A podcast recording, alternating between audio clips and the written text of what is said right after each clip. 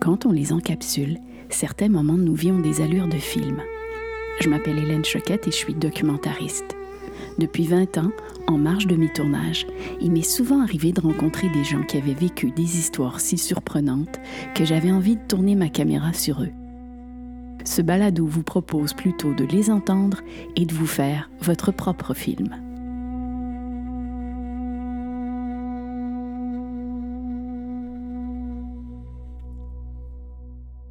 Quand j'étais jeune adolescente, au temps des divergences avec mes parents, je me réfugiais souvent chez elle. Par son passé, je l'estimais plus virtueuse que les autres adultes. C'était une amie de la famille et une collègue de travail de mon père. Tous les deux enseignaient dans une école secondaire de l'Est de Montréal. Du haut de ses 83 ans, depuis le début de la pandémie, elle offre ses services de chauffeur aux autres aînés de sa résidence.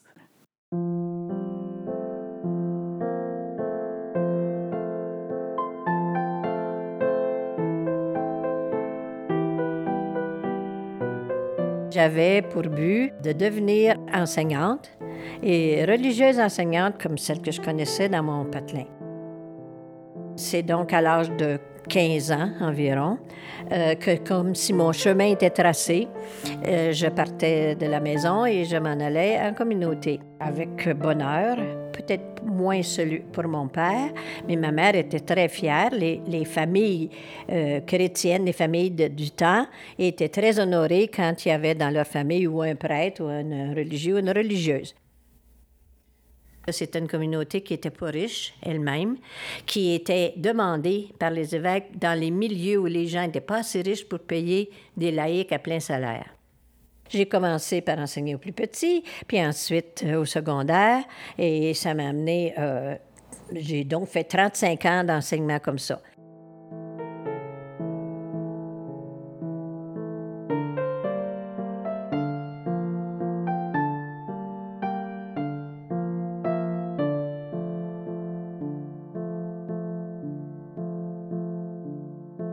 Les chamboulements des années 60-70, euh, euh, disons que je, moi, je n'ai pas vu de tellement de différence, excepté que euh, quand on avait encore le costume religieux dans les autobus, eh bien, il se trouvait des gens pour... Pour, pour, faire des réflexions, ou bien faire exprès pour sacrer, bien, bien fort, pour nous faire réagir.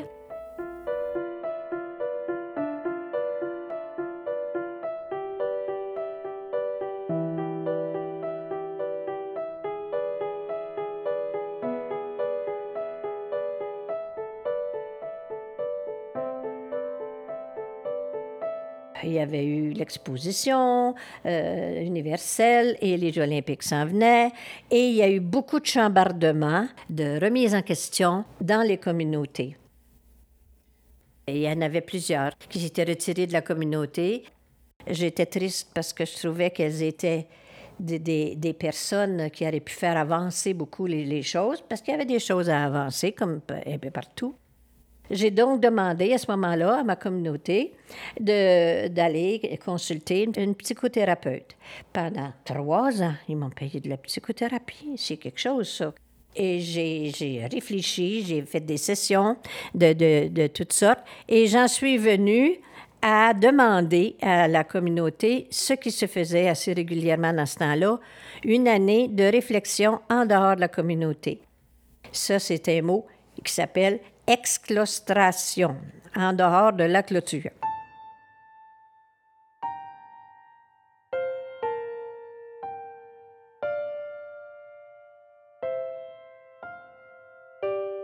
je commençais à avoir un peu clair. Je trouvais que je pouvais être une bonne personne, que je pouvais faire quelque chose de beau de ma vie, comme était mon but premier, et, euh, mais pas, euh, pas avec euh, les chambardements qu'il y avait qui m'insécurisaient.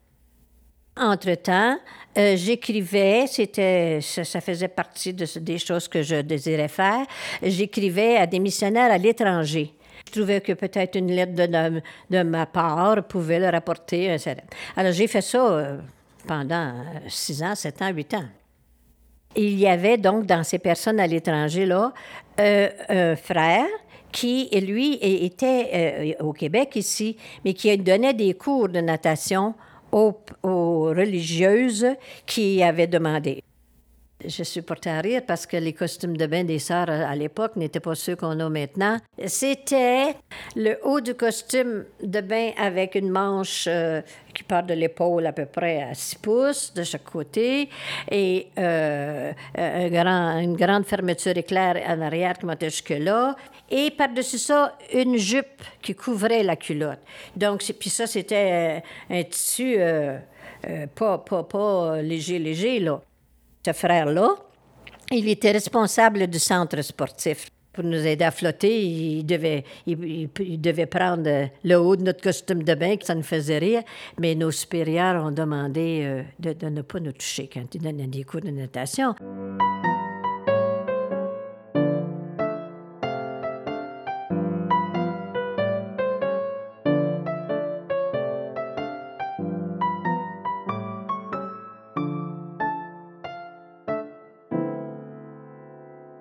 Dans le, certificat de natation de la Croix-Rouge, il fallait donner la respiration artificielle.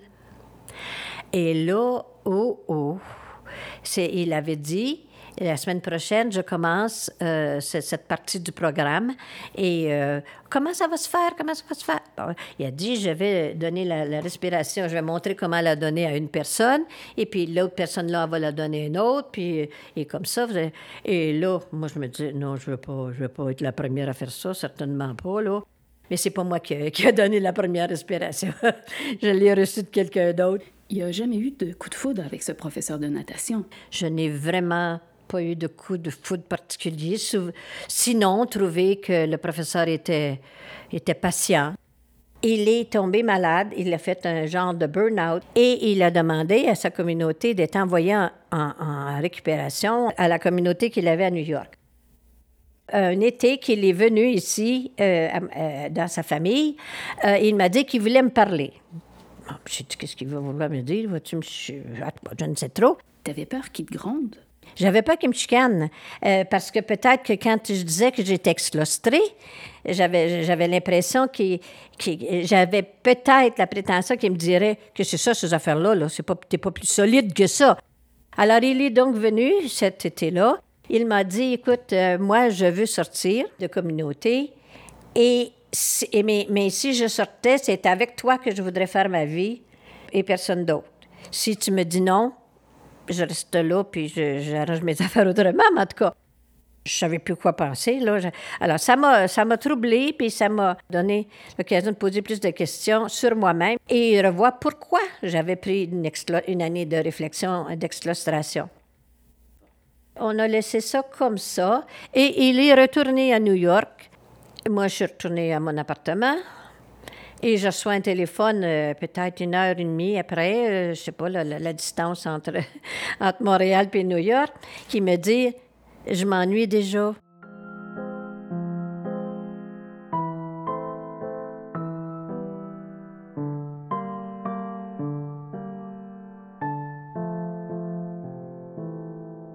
Quand tu es entré en religion à 15 ans, est-ce que tu avais déjà eu des hommes dans ta vie? Des, petites, des petites fleur-têtes d'enfants, là. Mais pas plus que ça, là, parce que je, suis partie trop jeune. À 37 ans, c'était la première fois qu'un homme te faisait une déclaration d'amour. Tout à fait. Tout à fait. Mais j'avais vu des regards et des, des, des, des, des taquineries et des, des, euh, des signes que, que je n'étais pas si déplaisante que ça, là il reste quand même que pour une femme, se faire dire que euh, tu, me plais, puis euh, je te choisirais pour faire ma vie avec toi, euh, si tu le voulais, c'est quelque chose d'important aussi. On se parlait au téléphone, on s'écrivait, et on se parlait par petites cassettes. Et vous avez correspondu pendant combien de temps? J'évaluerais ça à peu près à 4-5 ans. Encore aujourd'hui, je ne sais pas comment j'ai pu le séduire. Je suis allée à me dire, j'ai couru après, mais je ne sais pas comment ça se fait, de quelle était la, teneur de ma course. je ne sais pas trop, trop. Moi, je me suis dit, c'est de la double vie, il faut régler des choses. J'ai pris l'avion Puis j'ai été le rejoindre à New York. Et là, nous avons décidé que nous faisions le pas, que nous demandions à nos communautés respectives euh, la demande d'annulation de nos vœux. Je rencontre ma provinciale, je lui parle de mon projet et elle demande euh, est-ce qu'il y a quelque chose qu'on peut faire? Euh, Et elle a fini par me dire est-ce qu'il y, a un homme dans ta vie là, maintenant là? Ben, je dis on est en train de figurer là-dessus. Elle a, elle, acheminé à ma, ma générale ma supérieure générale qui est en France, et la supérieure générale a apporté ça à Rome. Et surprise, au mois de décembre, nous avions tous les deux notre sécularisation. À l'Église, il, était dit, ils ont obtenu dispense de leurs vœux.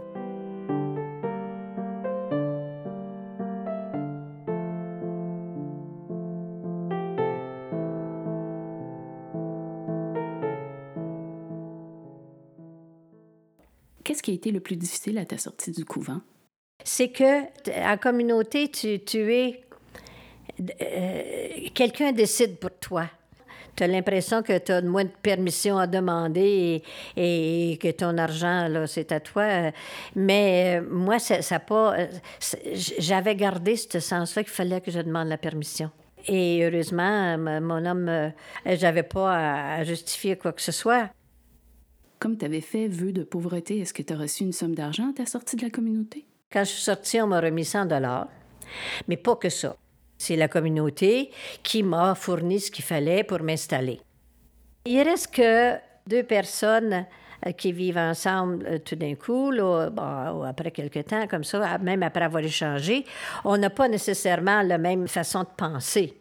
Moi, j'étais plus dépensière que lui qui était plus économe. Lui, là, il fallait, il appelait ça un coussin. Il fallait son coussin. Moi, je me disais, coussin, c'est, ça dépend quelle épaisseur tu veux l'avoir, ton coussin. Alors, lui, ça l'insécurisait quand, euh, euh, pour euh, la maison, pour les biens communs, il y avait des dépenses à faire. C'était pas la même façon de voir les choses. Il avait peur de ne pas avoir assez d'argent pour aller jusqu'à la fin de ses jours.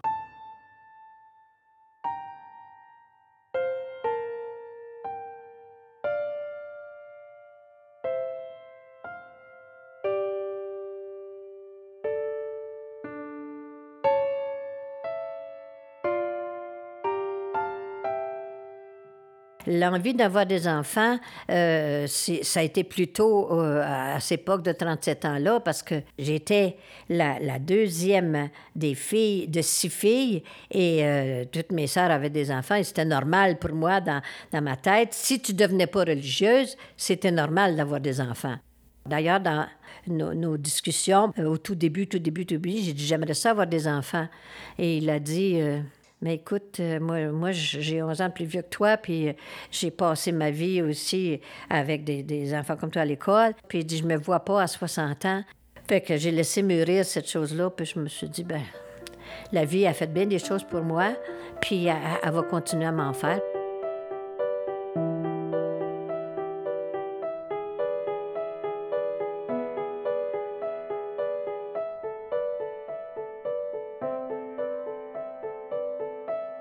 Toujours eu des enfants dans notre entourage. L'été, c'était ou des neveux des nièces. Et, entre autres, une famille euh, qui avait été euh, euh, acceptée en immigration ici.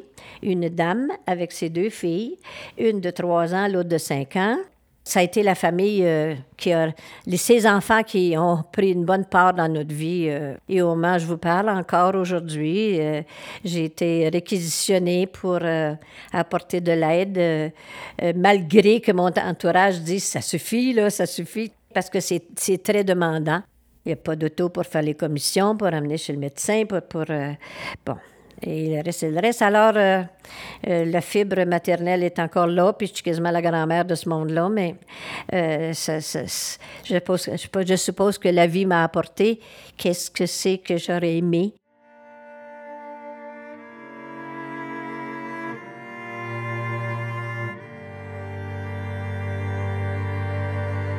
« 22 ans en communauté, j'ai reçu de l'instruction, j'ai reçu des, des, valeurs euh, qui complétaient probablement celles que j'avais dans ma famille. Mariée 29 ans, et maintenant, ça fait 17 ans que je suis euh, veuve et, et, retraitée et qui continue ce que je peux faire d'après les capacités que j'ai encore. Je me trouve kiff-kiff parce que j'ai donné ma jeunesse à cette communauté-là pendant 22 ans. Et euh, je suis reconnaissante, je leur suis reconnaissante. J'ai beaucoup d'amitié aussi de leur part. Puis je suis très bien reçue quand je vais là aussi.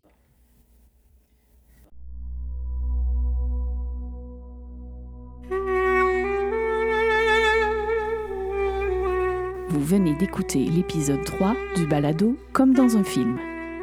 Réalisé par Hélène Choquette, musique originale d'Anthony Rozankovich, produit par la Bible Média. Vous avez aimé? Suivez-nous sur Spotify ou Anchor.